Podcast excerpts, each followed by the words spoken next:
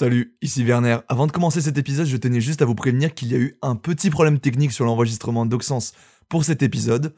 Ce son est donc moins bien que d'habitude, mais vu que notre conversation était hyper intéressante comme ça, on a décidé de ne pas réenregistrer. J'espère que cela ne vous gênera pas trop.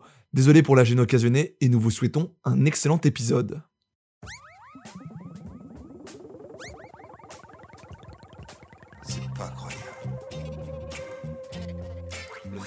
Chance dans la vie, c'est époustouflant. Tu entres dans le monde, dans le plus complet hasard, quelque part au bord du Mississippi. Et par le plus astronomique des enchaînements de circonstances, nos chemins se croisent. Deux fuyards dans le vaste, obscur, incroyablement violent, Bonjour à toutes et à tous, installez-vous et mettez-vous à l'aise, bienvenue dans Séance Aléatoire, le podcast cinéma ludique qui donne sa chance à chaque film d'être chroniqué en tirant un long métrage au hasard pour en discuter façon conversation au coin du feu, mais on n'a pas de feu. Et oui, pour vous public, nous mettons notre cinéphilie à l'épreuve dans ce podcast, car pour nous être cinéphile, c'est être prêt à regarder n'importe quel film avec le moins d'a priori possible. Notre sujet de discussion sera-t-il plutôt une pépite, un bon gros nanar, ou bien une œuvre bof, moyenne, médiocre, anecdotique, enfin, vous voyez? Eh bien, c'est ce que nous allons voir pendant la prochaine demi-heure. Je serai pour l'occasion accompagné de mon fidèle acolyte Werner. Salut tout le monde, salut Oxens, let's go Salut Et, et aujourd'hui, nous allons aborder un classique méconnu, petit oxymore, du cinéma français des années 50, Le plaisir de Max Ophuls, sorti en 1952, que Werner avait tiré au sort lors de notre précédente émission. Rien n'arrive par hasard. Alors, on parle de quoi? Euh, Le plaisir, euh, alors on peut dire pour les plus jeunes d'entre nous la kiffance, hein, comme le célèbre titre euh, de Naps. Ah. Faut que je quitte la France. Elle a fait la petite frange que je dépense grosement devant la défense. C'est la kiffance, hein Voilà. Est-ce que t'as- tu connaissais un peu euh, Max Ophuls ou euh, ce nom ne te disait rien du tout avant qu'on fasse ce podcast? Pour moi, Max Ophuls, c'était surtout un nom, globalement. C'était un nom de réalisateur connu dès la fin des années 40 Ouais. et des années 50. Je voyais passer le nom très régulièrement, Ouais. souvent aligné avec euh, des gars comme Orson Welles et tout, dans une même mouvance euh, de grand cinéma. Mais j'avais jamais vu de film de lui, en fait. euh, donc je suis assez content de tomber sur son cinéma. Et en fait, en préparant cette émission aussi, j'ai Ouais. pu aussi un petit peu voir qui était la personne et aussi toutes les influences qu'il a pu avoir et qui se voient, y compris dans le film dont on va parler aujourd'hui, mais aussi, euh, genre plus globalement, comment les réalisateurs parlent de lui aussi, ce qui est assez intéressant pour le coup. Ouais, ouais. Ouais, moi, ça m'a surpris parce que, pareil, Max Ophuls, c'est un nom que je connais, qui m'évoquait certains films que j'avais encore jamais vus. Et en fait, je crois que je mesurais absolument pas à quel point ça avait été quelqu'un d'important. Euh, Ça avait été une influence euh, pour euh, des réalisateurs. Alors, on va les citer pendant l'émission, je pense aussi, mais euh, moi, je pense à Kubrick et Paul Thomas Anderson notamment. Kubrick, c'est un nom qui revient très souvent hein, dans les personnes qui se revendiquent euh, de l'influence de Max Ophuls. Et puis bah euh, le nom quand même, il évoque surtout quelque chose. Enfin je sais pas, euh, nous on l'a on l'a étudié en histoire euh, quand on était euh, au lycée, mais Marcel Ophuls, puisque Max Ophuls c'est le père de Marcel et Marcel euh, Ophuls c'est le type qui a fait quand même Le Chagrin et la Pitié, qui est euh, un des films les plus importants sur les limites de la mémoire nationale collective par rapport à la Seconde Guerre mondiale. Euh, D'ailleurs, il y a une super vidéo qui a été faite à ce sujet. Je crois que tu l'as vu, non De Cinéma et Politique, la chaîne YouTube qui fait des super analyses de, de, de films. Ouais, bien sûr. Voilà que j'invite du coup tout le monde à, s'abonner à cette chaîne. Et puis bah euh, voilà et du coup ouais pareil j'ai fait un peu des recherches tout ça et puis j'apprends en fait Max Ophuls comme beaucoup de réalisateurs juifs allemands euh, a d'abord été metteur en scène de théâtre puis réalisateur et puis évidemment il a fui d'abord en passant par la France et ensuite il a atterri à Hollywood. Et donc du coup, ce qui a fait que il a fait à la fois des films, euh, des films allemands, des films français et des films américains.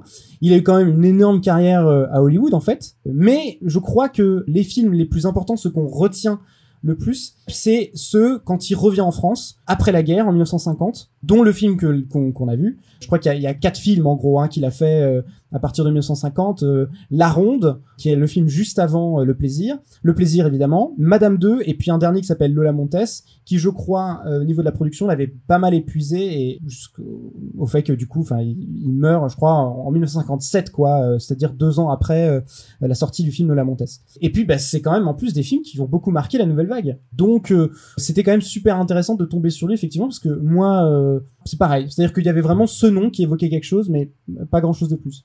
Et puis du coup, un des trucs les plus marquants quand même, c'est l'aspect formel euh, de son cinéma. Crois qu'il a, il a un style très identifiable. Mais euh, tout à fait, mais en plus pour revenir euh, un petit peu sur, euh, sur ce que tu disais, pour préparer cette émission, j'ai regardé des extraits des films qu'il avait produits pour Hollywood quand il était euh, aux États-Unis, et on voit euh, des différences drastiques justement en termes de, de forme, parce qu'on va en parler avec euh, par exemple le plaisir et toutes les, tout le film, euh, parce qu'en fait euh, il sera en partie bridé par les studios hollywoodiens qui l'empêcheront de, Mais qui ne l'a pas été, tu sais, en même temps, euh, je veux dire, tous les réalisateurs français qui ont à un moment bossé euh, aux États-Unis et qui en sont revenus, euh, enfin des réalisateurs plus, même plus, plus largement européens, en sont, qui en sont revenus, euh, le, disent tous, quoi. Jules Dassin, par exemple, le, le père de Joe Dassin, euh, qui a fait beaucoup de films, euh, de super films dans les années euh, 40 euh, à Hollywood, parle du, fait que c'était une énorme machine et que c'était vraiment très compliqué de, pouvoir imposer son avis euh, et son bah, son final cut en fait hein, voilà. C'est aussi pour ça que c'est intéressant d'étudier. Alors évidemment il peut toujours y avoir des pressions même en France au niveau de la production mais c'est aussi pour ça que c'est c'est bien que qu'il n'y ait pas que le cinéma américain qui existe. Enfin bon voilà. Non mais je dis ça parce que je sais pas des fois j'ai l'impression j'ai déjà entendu des gens dire ah, vraiment je ne regarde que les films américains parce que moi le reste je trouve vraiment ça me parle pas du tout machin. Oui mais c'est enfin bon c'est une vision différente de l'art on va dire. Bon bref. Et du coup, après avoir petit peu parlé du, du réalisateur, un petit peu, mais succinctement pour l'instant, mais euh, est-ce que tu pourrais un peu nous dire de quoi ça parle le plaisir? Ouais, c'est euh, du coup l'avant avant dernier film d'Ophuls et c'est basé sur trois nouvelles de Guy de Maupassant. Alors Maupassant, surtout ses nouvelles, on connaissait des trucs bah, pareil qu'on a vu au lycée, euh, l'heure là, la parure, des choses comme ça. Là c'est pas c'est pas ses nouvelles les plus connues. La première c'est le masque qui donc du coup parle comme son nom l'indique d'un homme masqué euh, qui va à un bal dansant et qui fait un malaise et donc du coup on découvre euh, l'identité. Enfin voilà, je vais rien dire dessus pour l'instant. La deuxième euh, histoire, c'est la, plus longue des trois. Ça s'appelle La Maison Tellier, c'est sur en gros un groupe de prostituées qui euh, vient assister à la communion de la nièce d'une d'elles dans un petit village de campagne. Et puis euh, la dernière, ça s'appelle Le Modèle. C'est sur euh, une histoire d'amour entre un peintre et son modèle. Et en fait, ce qu'on comprend déjà, c'est que si Max Ophuls a choisi ces trois histoires, c'est pas par hasard. Il essaie déjà de les lier par le titre, et c'est très clair, on en reparlera sûrement, par l'idée du plaisir, c'est-à-dire trois histoires de plaisir avec à chaque fois un angle un, un peu différent. La première histoire sous l'angle plutôt de la jeunesse perdue, la deuxième sous le prisme de la pureté, euh, on va dire inaccessible, et puis la dernière plutôt sur quelque chose de l'ordre de la folie amoureuse. Le tout compté, et ça c'est euh, c'est quelque chose de sûrement sur lequel on reviendra encore, je dis ça tout le temps, j'ai l'impression, compté du coup par la voix fantomatique de Guy de Maupassant. Il y a vraiment cette idée d'avoir une anthologie, un petit peu comme son film précédent, puisque le film précédent de Max Ophuls, euh, La Ronde, s'était déjà divisé en dix petites histoires. Ce qui m'a fait me dire, en plus, en fait, ça aurait très bien pu être une mini-série, en fait, Le Plaisir. Même si euh. Ophuls relie toutes les histoires, il y a, il y a vraiment cette idée de présenter plein d'historiettes, quoi. Je sais pas ce que t'en penses, mais je, je me dis, si Max Ophuls avait vécu jusqu'à aujourd'hui, il ferait des mini-séries, quoi. Il serait showrunner. Ouais, complètement. Clairement, il serait showrunner, à mon avis, euh, de séries d'anthologie, tu vois, genre euh, dans ce principe. Ouais, voilà, de, c'est ça. prendre un univers, euh, pour le coup, euh, esthétiquement marqué et de raconter euh, plusieurs histoires avec euh, autour d'une thématique. Ouais, clairement, ce serait typiquement une série HBO, ça me choquerait pas, quoi. Ça me choquerait pas du tout. Ouais, exactement. Bah écoute, on peut rentrer dans le vif du sujet. Alors, t'as pensé quoi du film? Juste, en gros, déjà, est-ce que t'as aimé, t'as pas aimé? Alors, j'ai pris du plaisir à voir le plaisir. Voilà. Ah, yes, ah, yes. j'ai pris du plaisir à voir le plaisir. Surtout, en fait, à... quand j'y ai repensé, j'ai vraiment apprécié. Pour une raison simple, c'est que j'ai quand même vu beaucoup de films avant. En fait, j'ai pris un vrai plaisir, on va dire, euh, qui peut sembler un peu cinéphile péteux, tu vois, mais genre euh, de me dire de voir en fait via ce film des années 50 de Mhm. voir en fait tout ce que j'aime dans le cinéma de maintenant en fait chez les réalisateurs que j'aime maintenant en fait tout ça rétrospectivement m'a fait euh, décupler le plaisir Ouais. devant le film en fait parce que- parce que on peut on peut parler des références t'as cité euh, Kubrick t'as cité euh, Paul Thomas Anderson moi je vois aussi du Dupontel on voit aussi du Fincher dedans enfin c'est des trucs euh, moi qui me parlent énormément tu vois et euh, je parlerai d'ailleurs d'une de ses influences euh, en reco tu vois mais il y a vraiment euh, ce souci esthétique Ouais, du ouais. travelling on va pouvoir entrer dans le vif du sujet, du plan long, du travelling, vraiment de la cinématographie au sens euh, propre du terme, Ouais. qui est l'image en mouvement. Et euh, c'est un truc que j'apprécie énormément et euh, qui m'a fait euh, vraiment aimer le film, surtout qu'en plus on a de la chance parce qu'on a, on a accès à une très belle copie. C'est une très belle restauration avec en plus un noir et blanc que je trouve magnifique quand il est de nuit. Je trouve que les contrastes fonctionnent super bien, Ouais, c'est ouais. super beau à, tout- à tous les points de vue. Donc moi là-dessus j'ai été convaincu de bout en bout. Ouais, c'est vrai que sur, sur l'aspect formel, moi je suis, je suis d'accord avec toi, c'est le, le plus que pouvait ajouter de toute manière euh, vraiment euh, Max Ophuls, quoi. Parce que elles existent, ces histoires. Et d'ailleurs, je me suis posé la question, tu vois, parce que j'essaie de lier un peu les deux trucs, le fond, la forme, parce que je m'étais dit, mais à quel point ça a été adapté, comment ça a été adapté, etc. Mm. Et j'ai j'ai voulu lire euh, rien que la première histoire de de Maupassant pour voir un petit peu quelles étaient les différences. Et finalement, en fait, Jacques Nathanson, qui était le, le scénariste, et du coup Max Ophuls, ont vraiment repris mais des portions de texte complètes, quoi. C'est assez impressionnant, parce que moi, pendant pendant que le film, je disais, c'est vraiment super bien écrit, mais en fait, bah c'est Guy de Maupassant, tout simplement. C'est pas plus bête que ça. euh, Et donc, effectivement, l'apport que va donner Max Ophuls, il va vraiment se jouer dans sa mise en scène et dans son traitement assez incroyable pour l'époque parce que alors moi en France j'avais pas trop vu ça. C'est vrai que je pense tu vois t'avais parlé d'Orson Mm. Welles. C'est vrai que quand on pense à des, des plans incroyables comme dans La soif du mal euh, il y a vraiment un peu cette, cette même idée. On a des choses alors on pourra aller dans le détail en parlant d'histoire précise et tout mais c'est vrai qu'il y a une, une philosophie du mouvement. On pourrait même rapprocher de la philosophie générale de, du message du film vraiment sur le, le côté que c'est quelque chose qui s'apprécie mais qui est comme la vie en fait. Je suis en train de peut-être pas aller vachement loin mais euh, de très euh, qui peut être superficiel et qui peut être euh, éphémère ce côté éphémère de la vie j'ai l'impression je sais pas pourquoi de le retrouver dans ce tourbillon d'images parce qu'on a tout le temps des travelling, des travelling circulaires qui sont magnifiques. Un des premiers plans du film, le masque,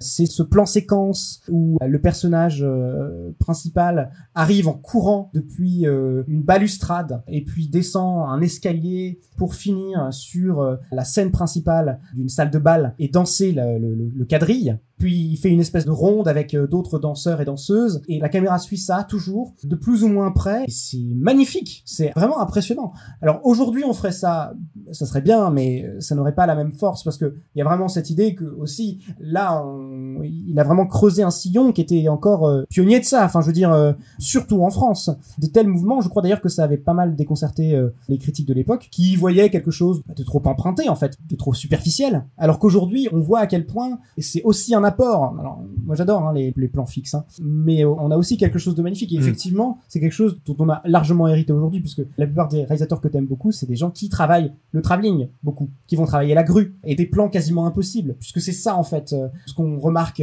à certains endroits. Il arrive très bien à le, à dispatcher d'ailleurs tout au long du film. Il fait pas tout le temps, tout le temps des travelling qui n'auraient aucun intérêt par leur euh, leur nombre. Il arrive vraiment à faire quelque chose, à faire des, des qui ont un sens. Enfin moi je trouve ça vraiment euh, fabuleux. Donc, je savais pas qu'on allait parler déjà de la forme, mais effectivement le- au niveau du style c'est assez fou. Ouais. Et surtout, en fait, moi, il y avait un truc qui, pour rester sur la forme, qui m'a un poil plus déplu, c'est, en fait, dès qu'il pose sa caméra, je trouve le rythme excessivement bizarre. C'est-à-dire que c'est très cuté, Ouais. notamment, notamment dans la maison Tellier à la fin de ce court métrage là, où en fait, euh, les prostituées rentrent, euh, rentrent chez elles, et qu'il y a des scènes de discussion qui sont en champ contre champ. Et je trouve le cut hyper brut, hyper brutal, genre, euh, c'est vraiment la phrase se termine instantanément, euh, ça, ça cut, on dirait limite un montage YouTube, en fait, tellement ça cut précisément euh, à la fin et que ça donne un rythme très bizarre. Et je trouve en fait vraiment euh, c'est une rupture de rythme que je trouvais un peu bizarre des fois, en opposition avec ces travelling hyper longs, hyper bien composés qui prennent leur temps. Dès que ça pose le trépied, ça ça va à l'essentiel. Et sans doute que c'est une euh, démarche de de réal parce que euh, il veut pas s'attarder sur ces plans-là à mon avis. Euh, c'est des plans toujours qui sont euh, dans la euh, divulgation d'informations pour avancer dans le récit. Donc il il les fait un petit Ouais. peu pour pouvoir avancer à mon avis et faire ce qu'il a envie de faire euh, par la suite, tu vois. Je pense que c'est des petits outils euh, qu'il utilise plutôt que, que des vraies envies qu'il pouvait avoir, tu vois. Ou c'est peut-être une, une résultante de ce qu'il faisait quand il était à Hollywood, tu vois. J'avais vraiment pas remarqué ça. Mais peut-être ouais, peut-être j'ai pensé à ça aussi. Je me suis dit peut-être qu'il y a c'est lié aussi à ça. Enfin Mais c'était Ouais, ouais. vraiment ça en termes de forme qui m'embêtait un peu. Mais d'ailleurs, euh, moi, ce que j'aime encore plus, euh, en... pour faire une petite transition, pas piquer des hannetons, mais c'est que la forme, en plus, elle va tellement bien avec le fond.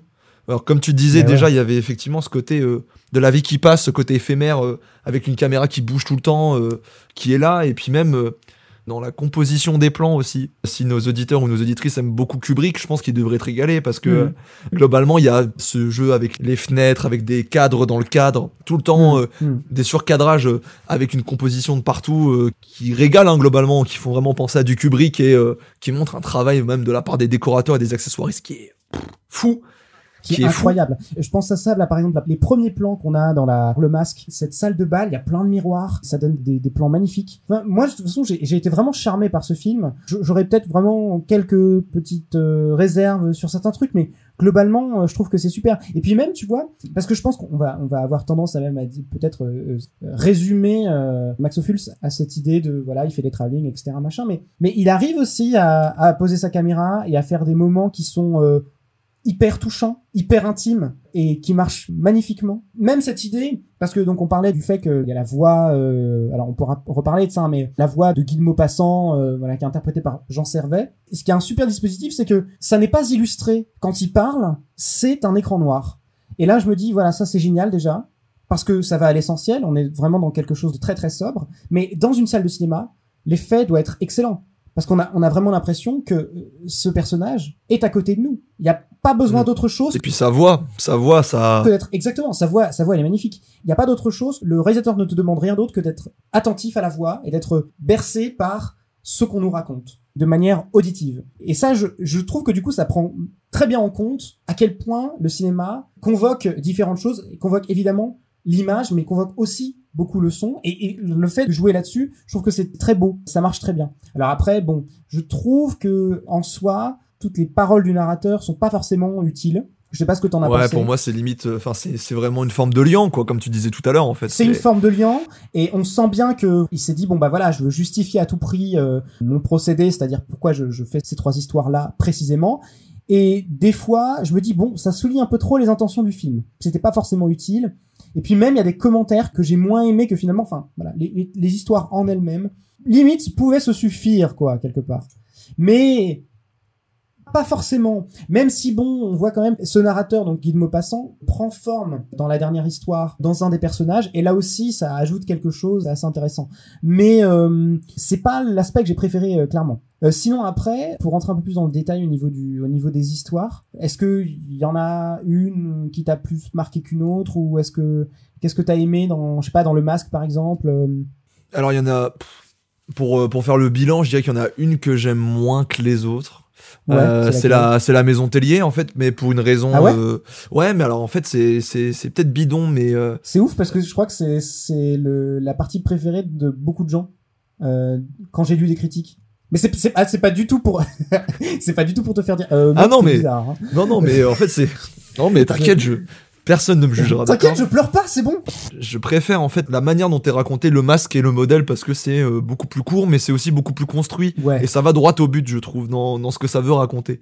Alors que la maison Tellier, alors des fois il y a de l'égarement que je trouve bien, notamment vers la fin, mais je trouve qu'il y a tout un truc, euh, des fois un petit peu long Ouais. pour pas grand chose, pour caractériser des choses qui sont pas forcément très belles. Il y a des fois des, des égarements que je trouve vraiment inutiles. Hmm. Des fois, je les trouve bien, mais des fois, c'est même pas un égarement esthétique. En fait, j'ai l'impression que c'est genre, des fois, c'est juste, il y a ça, et c'est tout. Et c'est- euh, c'est Guy de Maupassant. C'est parce qu'on est, on est vraiment dans quelque chose qui est de l'ordre de raconter une réalité, de vraiment raconter un contexte, en fait. Et moi, je trouve que c'est ça aussi qui est beau, parce qu'on s'attarde sur des trucs qui sont, euh, justement, avec le, le cinéma de fiction, on est souvent dans une politique de, il faut que cette scène euh, s'enchaîne avec cette scène parce qu'elle a ce sens précis et qu'elle va vers ça et qu'il y a du suspense à ce moment-là et que là, il y a un coup de théâtre et que machin. Et là, pas du tout. Enfin, pas forcément. Pas automatiquement. Et c'est ça, en fait, qui est beau. Tu vois? Non, bien sûr, bien sûr, mais en fait, c'est juste ce déséquilibre entre les Ouais, trois que je trouvais un peu bizarre, tu vois, et qu'en fait, genre, j'ai vu le masque, j'ai trouvé ça très bien. J'ai vu la maison Tellier, j'ai trouvé ça bien. Et quand je revois le modèle juste après et que je vois de nouveau un format court, là je reprends aussi, j'aime vraiment bien, tu vois, genre. euh, Ouais, je vois. Il y a un côté où effectivement elles sont quand même disproportionnées. Le fait que euh, la, la nouvelle du milieu, euh, Madame Tellier, euh, enfin la maison Tellier pardon, soit plus longue que les deux autres, ça peut un peu déstabiliser. Mais tu vois, il y a un truc, j'ai lu un truc, pareil, je crois que c'était euh, quand j'ai lu un texte sur le film sur le site du MoMA, qui disait que euh, il y a eu une version américaine qui a été diffusée euh, du film, je crois euh, un ou deux ans plus tard, enfin voilà, quand il est sorti aux États-Unis, et ils ont remonté le film. Et en fait, ils ont placé la, la troisième histoire, l'histoire du modèle, en deuxième position. Et en fait, moi je trouve tout. que c'est nul, Ouais. parce que en fait, eh ben, ça change tout on, perd le sens de la gravité, le doigt amer qui était vraiment bien appuyé, qui, qui intervient à la fin du modèle, puisque finalement c'est toutes des histoires douces amères. On l'a pas dit encore pour les gens qui nous écoutent, mais c'est à chaque fois on est dans quelque chose qui est assez mélancolique. Et c'est d'ailleurs ça qui est aussi très poétique dans ces films. C'est à quel point euh, c'est des histoires euh, qui sont des espèces de contes, mais enfin, c'est le mot passant quoi, des contes euh, dans le réel où il y a une morale, mais on n'est jamais dans euh, regardez il faut faire ça pour arriver à tel truc. On n'est pas dans des morales basiques à la à la La Fontaine. Quoique je, je veux pas je veux pas non plus essentialiser La Fontaine, mais voilà, je trouvais ça vraiment assez ouf. Et puis ben Ah, et puis surtout, genre, euh, ce que j'ai apprécié dans le fond du film, en fait, c'est. Ce qui relie Ouais. pour moi les trois histoires en premier lieu en termes de fond, c'est la thématique Ouais. de l'apparence, du faux semblant ouais entre euh, dans le masque, donc le vieux qui veut paraître plus jeune, ou dans la maison Tellier, le fait que euh, des prostituées qui cachent leur profession, enfin en tout cas qui veulent cacher leur métier, on va dire, leur profession, et euh, Oui, qui veulent se montrer plus bourgeoises qu'elles ne sont? Enfin, ouais, ouais, clairement, oui, oui. Voilà, exactement. Et même le modèle, euh, en ce sens que, euh, en fait, euh, le préambule, c'est un, un amour entre un artiste et, et sa muse, et qui est très Ouais. souvent euh, idéalisé euh, dans cette relation-là, et qui en fait se retrouve beaucoup plus complexe à la fin euh, dans le modèle que l'image traditionnelle, l'imagerie collective qu'on pourrait en avoir de base, quoi. Donc c'est pour ça, moi, c'est un truc qui m'a qui m'a beaucoup parlé complètement. Donc Ouais, c'est vrai, c'est vrai. Non, non, totalement. C'est vrai que c'est un film, euh, c'est un film là-dessus aussi, ouais, ouais, bien sûr. Tu vois, c'est bah, c'est marrant que tu dis ça parce que justement, je pensais à ça parce que, en fait, euh, je crois que le film m'a capté dès le départ. Là, je parle même plus du tout du côté formel, mais vraiment au niveau du côté thématique. Parce que moi, le motif du masque, c'est un truc que j'adore. Genre vraiment, la perte d'identité, que ce soit genre dans les films, euh, je sais pas, genre Les yeux sur le visage, Vanilla Sky, Au revoir là-haut, ce genre de truc, je kiffe. Euh, Je prends mon pied à regarder ce genre de truc. Alors, la, la métaphore, elle est bête, hein. Mais voilà, pour se sentir accepté, on porte des masques. Et du coup, ça nous fait oublier qui on est. Comme c'est l'époque, euh, ce truc très fin, fin 19e, ça fait très penser à, une histoire qui pourrait être un truc d'Oscar Wilde ou d'Edgar Poe. Là-dessus, moi, je, je, je trouve ça euh, assez génial. En plus, enfin, je veux dire, c'est un truc qui arrive vraiment à tout le monde. Une tragédie qui va nous arriver, à nous, mais qu'on peut pas vraiment prévoir, quoi. On sait pas à quel jour on deviendra vraiment vieux au point où se dire, ah putain, ok, je plairai plus jamais comme j'ai pu plaire avant, ce genre de choses. Ouais, c'est limite le cliché du Jones, en fait. Euh, exactement. How do you do, fellow kids? Voilà, ce genre-là, quoi. Littéralement. Le moment où je porterai une casquette et où les gens me regarderont mal, quoi. Enfin, je porte déjà pas de casquette, mais t'as compris l'idée. Écoute, alors tu me disais du coup, la maison Tellier, c'est un truc sur lequel t'as moins accroché. Moi, je crois que c'est celui sur lequel j'ai le plus accroché. Il y a une scène qui est magnifique parce que du coup, donc, on l'a raconté, donc c'est l'histoire d'une maison de d'une maison de passe et de ces prostituées qui du coup s'en vont sans prévenir euh, aucun des clients pour aller euh, dans un petit village de campagne pour rendre visite du coup au frère de celle qui dirige la fameuse maison de passe, qui est interprétée par Jean Gabin. Et il y a une scène qui est magnifique puisque du coup, si elles se rendent là-bas, c'est pour assister à une communion. Et dans l'église, alors qu'au départ, elles gloussent un peu, voilà, elles s'amusent. Plus la scène avance, plus elles sont touchées. Et alors, bon, alors c'est un film des années 50, toute cette scène-là est très empreinte de spiritualité, etc. Mais je pense que même, on va pas omettre la partie sacrée, mais en tout cas, il y a vraiment cette idée où, moi, ça m'a énormément touché, ces femmes qui... euh, une à une, elles se mettent à pleurer et il y a rien d'expliqué. Mais ça m'a touché direct parce que j'ai vu ces femmes qui euh, exercent un métier qui est évidemment répudié. Elles savent leur existence liée au péché et elles, prennent conscience du fait qu'elles font quelque chose qui n'est pas bien vu. Elles le savent évidemment, mais là, elles, elles, elles, elles ressentent tout le poids de la culpabilité, à tort ou à raison. Hein, euh, je veux pas m'étendre là-dessus, mais en tout cas, c'est beau en fait. La, la culpabilité qu'elles ressentent là d'un coup, je l'ai trouvé magnifiquement amenée. On a envie de les rassurer. Moi, je trouve qu'en plus, vraiment cette séquence-là, je crois que le film entier fait de magnifiques portraits de femmes, mais dans cette histoire précise, on a quand même des trucs magnifiques. Et ça, c'est aussi dû aux acteurs. On n'a pas parlé des acteurs. Est-ce que tu connaissais des gens, toi, à part peut-être Gabin? Bah, à part Gabin, euh, en fait, il y a pas mal d'acteurs, donc en fait, j'ai pas vraiment fait attention à qui jouait quoi, en fait.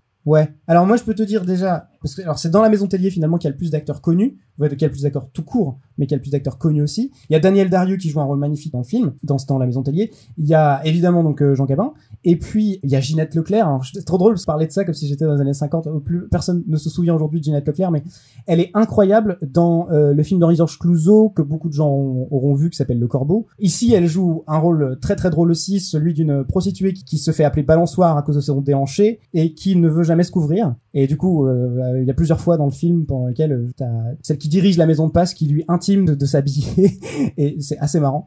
Il y a un petit passage de Pierre Brasseur qui est très très drôle puisque du coup il faut qu'elle se rende à la campagne. Dans le train, elle croise un homme qui a les mains un peu baladeuses et qui est un marchand de Port Jartel. Et puis bah, dans la dernière euh, séquence, la dernière histoire, le modèle, il y a Simone Simon et ça m'a fait extrêmement marré parce que Simone Simon, elle jouait déjà dans La Petite Chocolatière. C'est vrai, putain, c'est vrai. Bah ouais, elle joue la bonne dans le film. Et c'est en fait c'est la même. C'est ce qui est dingue parce que ça m'a ça m'a choqué après coup. Je me suis dit mais attends, c'est dingue que ce soit la même meuf parce que elle a pas tant vieilli que ça. Les films ont 20 ans de différence. Du coup elle avait quoi 20 ans quand elle a fait La Petite Chocolatière et 40 ans quand elle a fait Le Plaisir. Elle fait pas du tout 40 ans. C'est une folie. La meuf elle a fait un pacte avec le diable. Je sais pas comment elle a fait. Mais vraiment c'est incroyable, comme elle est magnifique. Et je crois que je suis vraiment tombé amoureux d'elle en voyant euh, le modèle parce que je la trouve mais juste follement belle. Bref, du coup, toi, pourquoi t'as préféré le modèle? Qu'est-ce que t'as aimé dans le modèle? Ah, peut-être déjà, euh, pour dire ce que j'ai pas trop aimé. Pas trop aimé dans la maison Tellier. En fait, il y a déjà le thème de la spiritualité qui arrive un peu comme un cheveu sur la soupe, Ouais, c'est vrai. Les petits, les petits, les petits inserts Ouais, sur des angelots un là, peu forcé. peu- ça faisait, euh, voilà.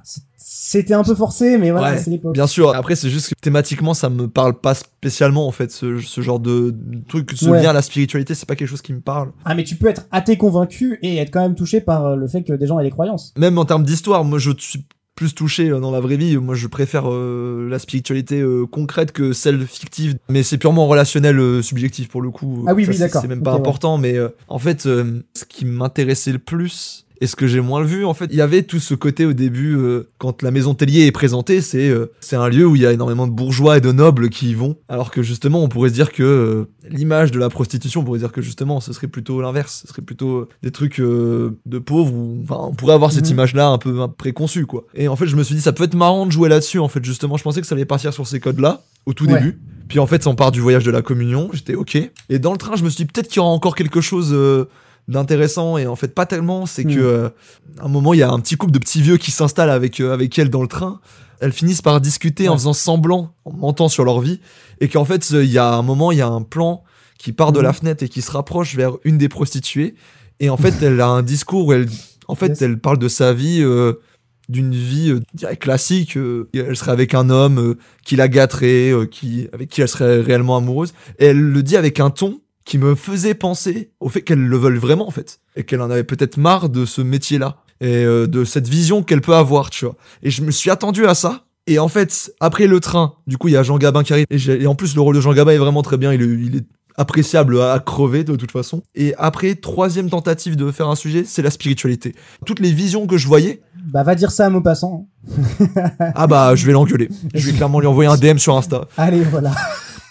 mais euh, non mais voilà en fait c'est tout ça qui Ouais, ouais. qui m'a un peu frustré en fait. Je m'étais dit ah ouais il y a cette thématique qui est intéressante. Mm, Mais en fait mm. non. Il y a cette thématique qui est intéressante. En fait non. Et en fait à la fin c'est une c'est une thématique qui moi me parle pas mais ça c'est même pas un argument tu vois. Mais c'est juste j'ai l'impression que ça a tenté des trucs que Non, non, mais y a, y a- je crois qu'il y a quand même, à la fin du film, quand même cette idée. Mais c'est bien, en fait, justement, moi je trouve que c'est bien le fait que t'aies projeté ce truc-là aussi, parce que tu te dis, on aurait euh, envie qu'une femme, euh, Daniel Dario notamment, qui prend un rôle prépondérant euh, vers la fin du film, échappe à sa condition, veuille s'émanciper, etc. Mais finalement, elle le fait pas. Et c'est beau, en fait. C'est aussi, c'est tragique. Enfin, tragique. Ça dépend comment tu le prends, mais je crois qu'elle a, elle ressent aussi une certaine liberté en étant travailleuse du sexe, comme on dirait aujourd'hui. Donc, Mm. euh, ouais bien sûr mais c'est cette ambivalence en fait que je cherchais plus tu je vois crois qu'elle est là l'ambivalence. Elle est sous tes yeux. C'est juste que c'est pas parce qu'elle est pas euh, dite qu'elle est pas là. Euh, Je pense qu'elle est quand même présente. non mais elle est là mais elle est entrecoupée par d'autres choses en fait et je me- Ouais, justement, mais c'est ça qui est bien. En tout cas, perso, je trouve que c'est cool. Enfin, tu vois. non mais je comprends Parce qu'on n'est pas Je dans un truc je- qui, est, qui est dans la démonstration. Et du coup, je comprends que ça Mm, puisse ouais, voilà, c'est euh, te laisser un peu sur le côté, mais et puis il y a quand même deux trois plans qui moi m'ont énormément marqué. Je sais qu'il y a un plan, euh, c'était noté sur la, la fiche Wikipédia du film. Il y a un plan euh, qui avait beaucoup marqué un réalisateur français qui s'appelle Paul Vecchiali et la, la citation telle quelle euh, dans laquelle il explique qu'il aime beaucoup un plan où en fait il se trouve que dans le film Gabin à un moment est un peu entreprenant avec Daniel Darieux. On sait pas ju- jusqu'à quel point puisque c'est des choses qui se passent Mm. en hors champ, mais n'empêche que toutes les prostituées sont choquées par ça. Et vers la fin du film, alors qu'il doit les raccompagner en carriole euh, jusqu'à leur train, elle s'arrête pour euh, cueillir des fleurs. Ça aussi c'est génial. Enfin moi je- j'adore ce genre de truc. Parce que justement on est vraiment dans un, un moment suspendu. On est on cherche pas du tout quelque chose. Et Daniel Darieux chante parce qu'évidemment bah, c'est Daniel Darieux donc elle chante. Les gens qui ne connaissent pas Daniel Darieux, en gros, elle a fait beaucoup de comédies musicales. Évidemment elle était dans Demoiselle de Rochefort, mais même avant elle faisait des de comédies musicales. Et elle, elle est en train de chanter tranquillement etc. Jean Gabin qui est assis à côté d'elle et qui s'excuse en lui disant je suis désolé j'ai été un peu chaud euh, juste avant, euh, je m'en veux Mm. etc. Et elle souffle un petit merci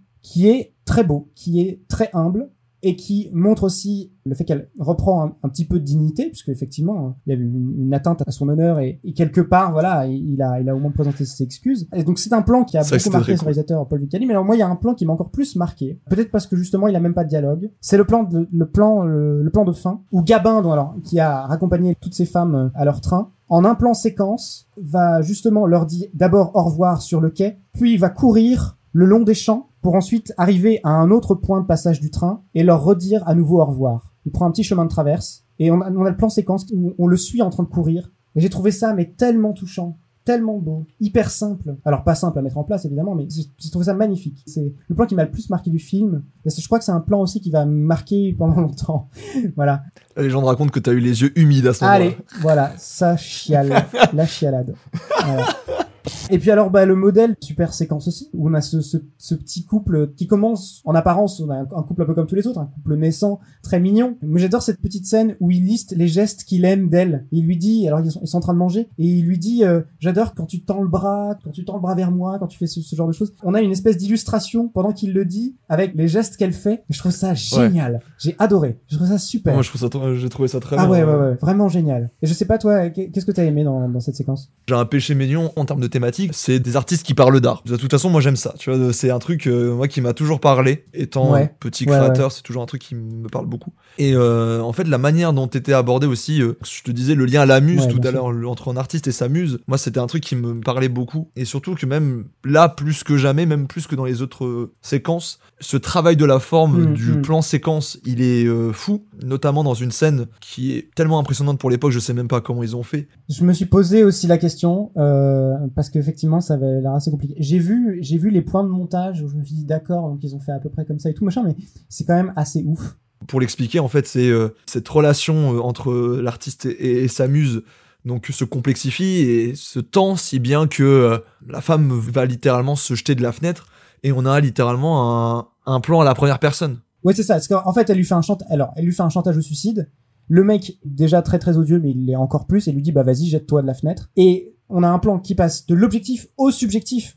Dans le même plan, on a la femme qui fait face au peintre et qui lui dit, euh, si tu ne veux pas de moi, je vais me suicider. Et lui qui lui dit, vas-y, jette-toi de la fenêtre. C'est juste en haut. Et elle lui dit, ah d'accord. Elle pleure. Et là, elle commence à monter les marches. Et dans le même plan, la caméra passe de l'objectif au subjectif. Elle monte les marches et elle se jette de la fenêtre. Et on a aussi la chute qui est en vue subjective. C'est incroyable. Alors, moi j'ai déjà vu des plans un petit peu comme ça. Par exemple, il y a euh, un plan de Dr. Jekyll et Mr. Hyde, la version de Ruben Mamoulian, c'est des années 30, hein, qui jouait déjà un peu comme ça là-dessus, qui était assez impressionnant pour l'époque. Mais en France, j'avais jamais vu encore de... Alors peut-être que dans quelques années, je dirais, mais c'est n'importe quoi, j'aurais jamais dû dire ça parce que j'ai vu des films des années 30 qui faisaient des choses comme ça, mais en, en J'avais jamais vu un truc pareil à cette époque-là. C'est vraiment un plan marquant, formellement. Il marche parfaitement. Et puis on n'a pas parlé des plans de la maison Tellier, mais il y a, quand même deux, trois plans à la grue qui sont assez incroyables, parce que c'est du niveau de fenêtre sur cour de Hitchcock, mais version grue, où on suit littéralement le passage d'une pièce à l'autre et le, passage d'un personnage à l'autre par les fenêtres,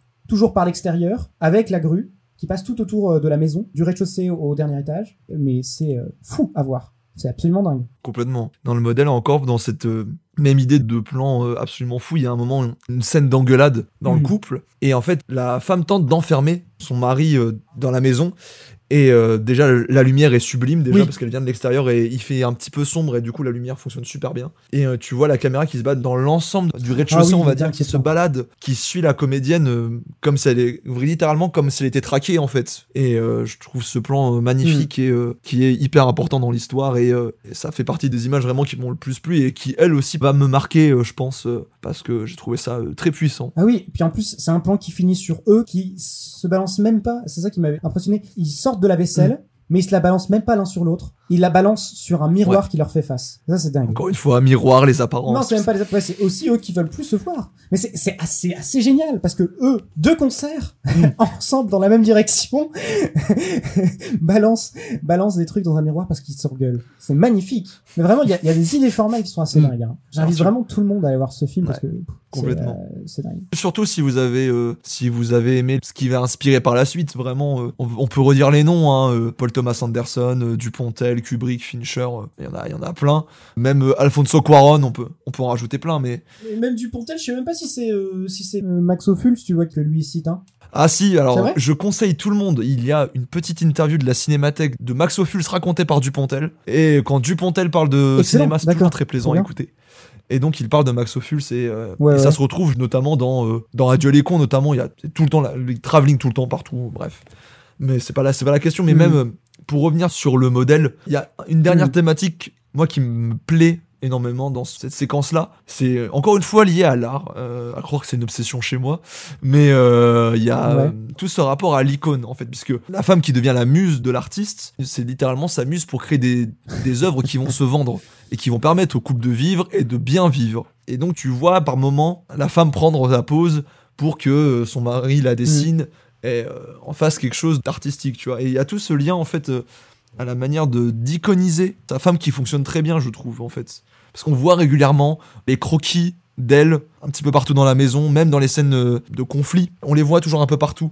Et euh, je trouve ça hyper bien fait parce que ça montre comment tu construis une figure esthétique et euh, comment elle s'influence et tout ça. Enfin, c'est après, c'est moi toutes les projections euh, et les questions que je me suis posées moi après, Ouais. tu vois. Mais, mais, mais c'est ça, c'est. Non, non, mais si, mais c'est intéressant, c'est intéressant. Mais en fait, tu vois, le fait même que tu parles de son image encore une fois, je crois que ça, ça lie aussi à un truc, un dernier truc dont je voulais parler. C'est vraiment qu'en fait, le film se centre beaucoup sur des femmes qui, on va dire, grossièrement, utilisent leur charme pour le plaisir des hommes. Et finalement, peut-être tu te poses la question quand même, mais le plaisir, le plaisir de qui, etc., de quoi ça parle finalement ce film et tout. Mais ça dépend d'où on se place, mais je crois que le plaisir tel qu'il est vraiment beaucoup évoqué dans le film, c'est d'abord le plaisir désir masculin, parce que les femmes finalement, elles prennent pas tant de plaisir que ça dans ce film. Elles sont toujours éconduites, voire aliénées. T'as l'épouse euh, Mm. dans la première histoire, l'épouse qui attend son mari, qui revient de ses dragues au bal et qui explique au médecin qui vient de rapporter son mari que depuis qu'ils se connaissent, il n'a fait que draguer d'autres femmes. Et heureusement qu'ils sont mariés parce que sinon il serait déjà parti. Mais elle est résignée. C'est hyper triste. Et ça, c'est un truc que Maupassant a écrit. Moi, je trouve ça dingue. C'était il y a, il y a quoi, 150 ans assez fou. La modèle, pareil, elle est éconduite totalement par euh, l'homme qu'elle aimait, qui, qui l'a qui l'a séduite clairement, pour ensuite la jeter comme euh, comme un chiffon sale. Et puis les prostituées aussi qui sont importunées autant par le vendeur de Port Jartel euh, dans le train que par Gabin. Et donc en fait, c'est assez génial parce qu'en fait, c'est très cruel, clairement, je trouve aussi, parce que je trouve qu'on en a, a peut-être même pas assez parlé de cette Ouais. cruauté. Et je crois aussi que c'est quelque chose qui a intéressé euh, Fulz quand il a choisi ces scènes. Parce que du coup, je crois que le film me paraît vraiment adopter souvent des points de vue féminins. Je sais pas si on pourrait parler de female gaze, euh, mais surtout dans la maison Tellier, on a vraiment un matériel de base de Maupassant qui, qui est excellent, enfin qui, qui, moi m'a hum, positivement euh, touché pour l'époque. Enfin, tu vois, on, on peut s'attendre quand même à, un- à quelque chose de plutôt misogyne. Et finalement, bon, évidemment, on a quelques phrases qui le sont, et on pourrait euh, très bien statuer sur euh, la manière de filmer, les corps féminins, etc. Mais euh, il y a quand même quelque chose qui m'a profondément fasciné dans ce traitement-là. Je, je trouve qu'il y a quelque chose de qui essayait de toucher vraiment une, vérité du, du quotidien des femmes. Ouais, on leur laisse la place, quoi. On leur laisse du temps. On leur Ouais. laisse de la présence euh, à l'écran, et ouais, c'est vrai. mais pas que de la présence, parce que la présence, tu sais, ça peut être tout, euh, ça peut amener à l'objectification, etc. Là, on est vraiment dans une présence euh, active où elles parlent des problèmes qu'elles vivent. Ils font pas sûr. seulement partie du film, comme chaque film pourrait être une autocritique de ce qu'il comporte. Le film prend en compte ce sexisme latent, constant, en fait. Et pas pour dire que c'est bien, enfin pas spécialement, je trouve. Et du coup, c'est quelque chose qui m'a vraiment impressionné. Voilà, je trouvais ça, je trouvais ça dingue.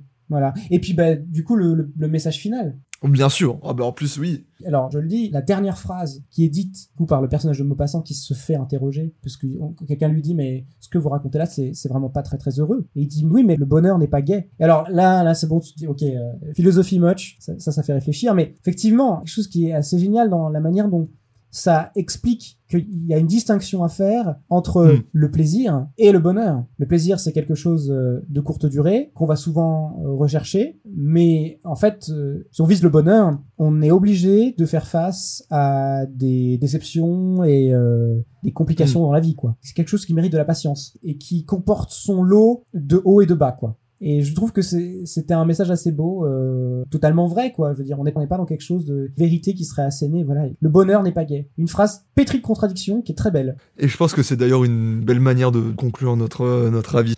Si tu veux, on peut peut-être passer un petit peu aux recommandations. En plus d'avoir essayé de donner envie aux gens de voir ce film, peut-être essayer de leur en donner encore plus envie de voir d'autres films. Est-ce que tu veux commencer ou j'y vais? Euh, bah écoute, vas-y, non, non, vas-y, vas-y. Eh bien, écoute, donc euh, je vais parler d'un réalisateur qui a été particulièrement influencé par, euh, par Max Ophuls. Je vais parler de Paul Thomas Anderson. Alors, je sais, il y a beaucoup de Anderson dans le cinéma, je sais. Il y a le Wes Anderson, il y a le Paul Thomas, il y a Paul W.S., Paul W.S. avec euh, ses Resident Evil, euh, Mila Jovovich euh, Cinematic Universe. Et euh, il y a un dernier Anderson avec deux S qui est euh, suédois. Il y en a, il y en a plein. Paul Thomas, c'est euh, le plus euh, reconnu. Par la critique, c'est le plus reconnu des quatre. Wes Anderson est plus plébiscité par le public. Et euh, je comprends pourquoi il est plébiscité par la critique, parce que euh, je vais parler de Phantom Thread, du coup, qui s'appelle Le Fil Caché, au Québec, hein, évidemment, qui est avec Daniel Day-Lewis et euh, Vicky Krieps. Daniel Day-Lewis, c'est un immense acteur américain qui a d'ailleurs dit que ce serait son dernier film, et il finit, je trouve, plutôt très bien, qui raconte l'histoire de Reynolds Woodcock, qui est un couturier londonien durant les années euh, 50, et qui doit concevoir des tenues pour des nobles et des stars hollywoodiennes qui sont alors naissantes, on va dire. Et à ce moment-là, il va rencontrer Alma, qui est une petite serveuse d'un salon de thé, qui va devenir sa muse et sa maîtresse, et donc on va voir un petit peu leur relation, et aussi euh, voir la confection euh, de ses vêtements. Et alors pourquoi je parle de ce film? Bon déjà parce que Paul Thomas Anderson dit lui-même que Max Ophuls est une de ses références, et ça se voit, puisqu'il y a des travelling de partout évidemment, qui sont directement désignés comme venant de Max Ophuls. Le film est absolument magnifique à tout instant, la colorimétrie est merveilleuse, puisque c'est dans un grain un petit peu vieux, mais en même temps les peaux sont pas, euh, pour les peaux blanches, elles sont pas tout à fait couleur crème, mais euh, plus rougeâtre, ce qui donne un ton euh, très particulier au film, mais qui le rend tout de suite identifiable. Et en plus, pourquoi j'en parle pour cette émission, c'est que, à la manière du modèle, c'est un film qui parle de création autour d'une muse, donc il y a ce même parallèle à faire. Et ouais, le film est, est vraiment trop bien. Les vêtements sont magnifiques si on aime un peu la sape. Les vêtements sont d'une beauté et sont tellement bien filmés. euh. Et puis aussi la bande originale qui est très bien, qui est faite par un certain Johnny Greenwood. Et si vous ne savez pas qui est Johnny Greenwood, c'est tout simplement le guitariste de Radiohead. Moi, aimant particulièrement Radiohead, je suis plutôt ravi aussi euh, de ce point de vue-là. Et euh, c'est devenu euh, très rapidement mon Paul Thomas Anderson euh, préféré. Alors que il y a quand même des choses très bien. Il y a Punch Drunk Love aussi qui est très très bien. Mais bref, voilà, Phantom Thread, très très cool. Vraiment un film que je trouve que je trouve magnifique, qui est devenu assez rapidement un de mes films préférés tout court en fait. C'est tellement je l'ai trouvé puissant dans ses visuels et magnifique en fait, tout simplement. Tu vois. Bah, trop cool. Je sais pas si t'avais vu. Bah, ça donne grave envie. Non, j'ai j'ai vu aucun Paul Ah. Thomas Anderson. Et du coup, mon premier, je pense que ça va être Licorice Pizza. Je crois d'ailleurs que je vais aller le voir Bien demain. sûr. Ouais, en plus ça tombe bien. L'actu joue avec moi en plus. Ouais, ouais, franchement, oui, parfait. C'est trop bien. C'est c'est super. Euh, j'ai entendu que des super critiques en plus de, de Licorice Pizza. euh. J'ai hâte de le voir aussi. Et alors, euh, qu'est-ce que tu veux nous recommander euh, pour cette petite fin d'émission? Alors, moi, je repars dans les années 50. Quel étonnement. Je voulais surtout parler d'un film qui est sorti à un an d'écart du plaisir et auquel j'ai trouvé énormément de résonance, que j'ai vu euh, il y a très peu de temps et que j'ai adoré. Un film qui s'appelle Olivia de Jacqueline Audry, qui date de 1951. Un des rares films, parce que vous le savez sans doute, cela ne vous aura pas échappé, il y avait très très peu de réalisatrices en France avant les années 60-70. Euh, Jacqueline Audry est peut-être, je crois, même euh, la seule réalisatrice féminine euh, pendant au moins les années 40.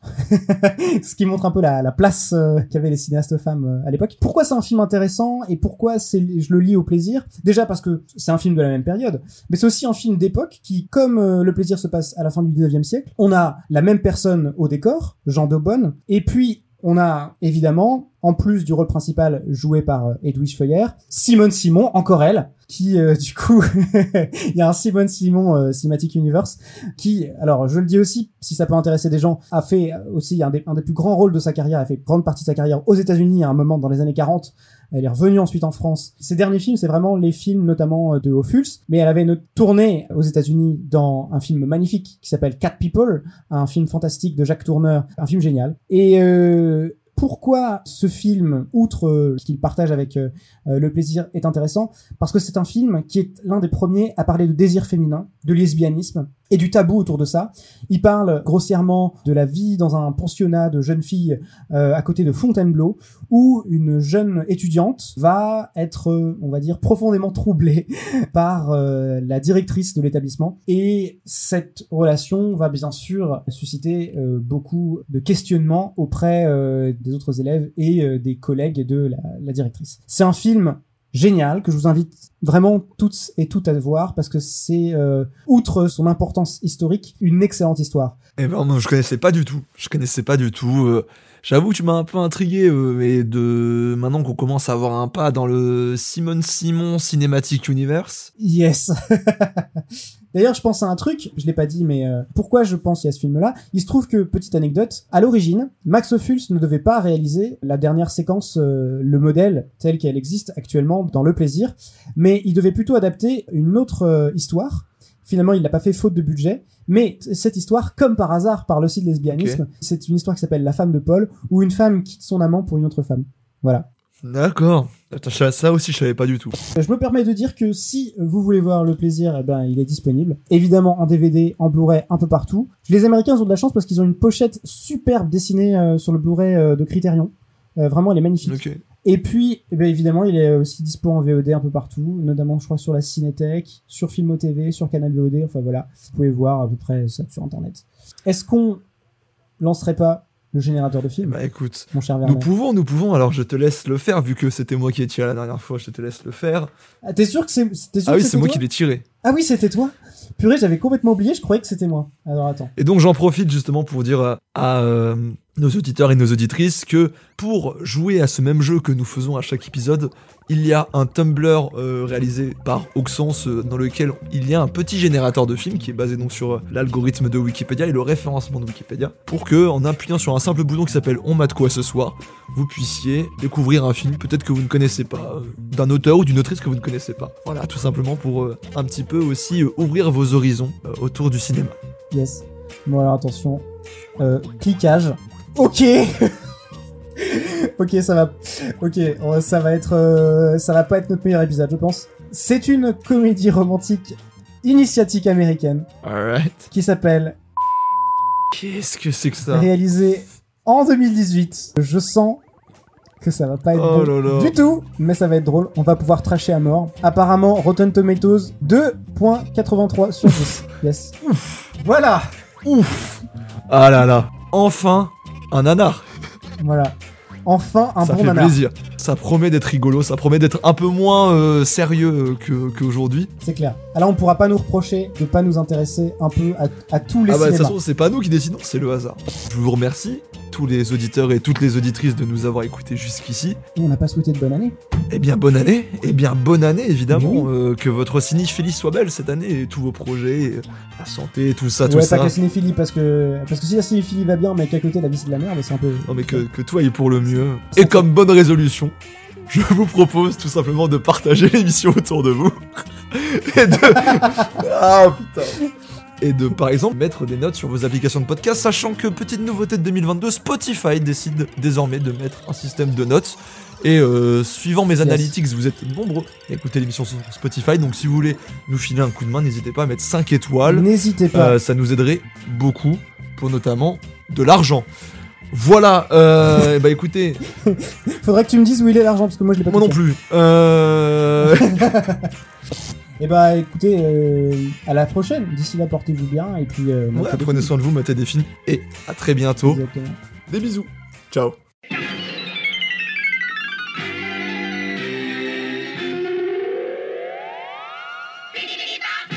Ça, c'était bien. C'était très bien. Vous n'êtes pas fatigué, pas trop? Bon, on va se reposer un peu.